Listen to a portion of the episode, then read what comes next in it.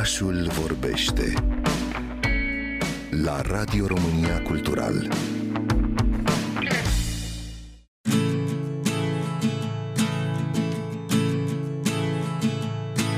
Santorini, una dintre cele mai romantice destinații de vacanță, este de fapt o mică parte a unei insule mai mari care a existat cândva, însă a fost scufundată în urma unei erupții devastatoare. Craterul principal al vulcanului se află în adâncurile mării, iar depresiunea în formă de căldare acoperită de ape, care ascunde vulcanul adormit, este Caldera Santorini. Pe buza calderei, satele stau agățate dramatic, cu casele lor cubice de un alb orbitor, construite pe terase săpate în roca vulcanică. Apusurile sunt spectaculoase, iar plajele cu nisip negru sau roșu contrastează cu turcoazul mării. Însă, dincolo de peisajele instamagrabile, Santorini are și propriul său oraș antic îngropat în cenușă, asemeni Pompeiului din Italia, dar mult mai vechi. Așezarea din Marea Egee a existat cu 1600 de ani înainte de Pompei. În schimb, a fost descoperită abia în 1967,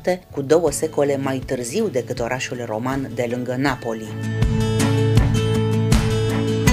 Străvechea așezare minoică a fost numită Akrotiri după orașul modern omonim, numele adevărat fiind doar unul dintre misterele sale. Situat pe ruta comercială dintre Europa și Orientul Mijlociu, era un oraș înfloritor, cu un nivel de civilizație incredibil. Minoicii locuiau în case cu 2-3 etaje, pe care le decorau cu frește elaborate, aveau încălzire prin pardoseală, apă curentă, toalete, cultivau viță de vie și produceau vin. Există ipoteza potrivit căreia Akrotirii ar fi Atlantida, despre care a scris Platon și despre care se crede că a stat la baza marilor civilizații ale lumii. Misteriosul Akrotirii a fost descoperit întâmplător, mai întâi în timpul construcției canalului Suez. Muncitorii care extrăgeau roca vulcanică au găsit primele artefacte, dar săpăturile arheologice au început 1 secol mai târziu și au scos la lumină 10 de vestigii, case, frește, munte cu tematică maritimă, recipiente și alte obiecte folosite de minoici în viața de zi cu zi, toate perfect conservate. Mobilierul a fost recreat prin turnarea unei tencuieli în golurile descoperite în roca vulcanică, așa cum s-a procedat cu reconstituirea trupurilor contorsionate de la Pompei.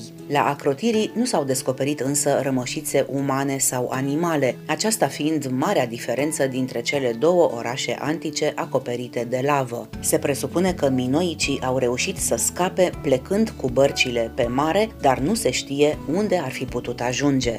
Oricum, Akrotirii rămâne încă foarte puțin explorat. Se estimează că doar 1/3 din oraș a fost scoasă la suprafață, întrucât stratul de cenușă are o grosime de 10 de metri. Pentru a ajunge la nivelul solului de atunci, a fost necesară extragerea unei cantități foarte mari de rocă, nivelul solului de acum fiind peste casele orașului antic. De aceea, pentru vizitarea sitului arheologic, s-au construit pasarele pe deasupra ruinelor. Cele mai valoroase vestigii au fost duse la muzeele de arheologie din Fira, capitala insulei Santorini, și din Atena. Pentru a proteja de ploaie rămășițele orașului antic, a fost instalat un acoperiș metalic. Din păcate, în anul 2005 s-a produs un accident teribil. O parte a acoperișului s-a prăbușit și a ucis un turist britanic. Timp de 7 ani, situl arheologic a fost închis, acoperișul a fost refăcut cu toate măsurile de siguranță, iar astăzi Pompeiul grecesc poate fi vizitat și arheologii își continuă cercetările. Am fost călători de weekend în acest sezon în orașul care vorbește la Radio România Cultural. Vom călători, desigur, on air și în lunile care urmează. De săptămâna viitoare vă aștept tot în weekend, sâmbăta și duminica, de la ora 9, pentru a porni împreună într-o relaxantă și, sper, incitantă vacanță în FM.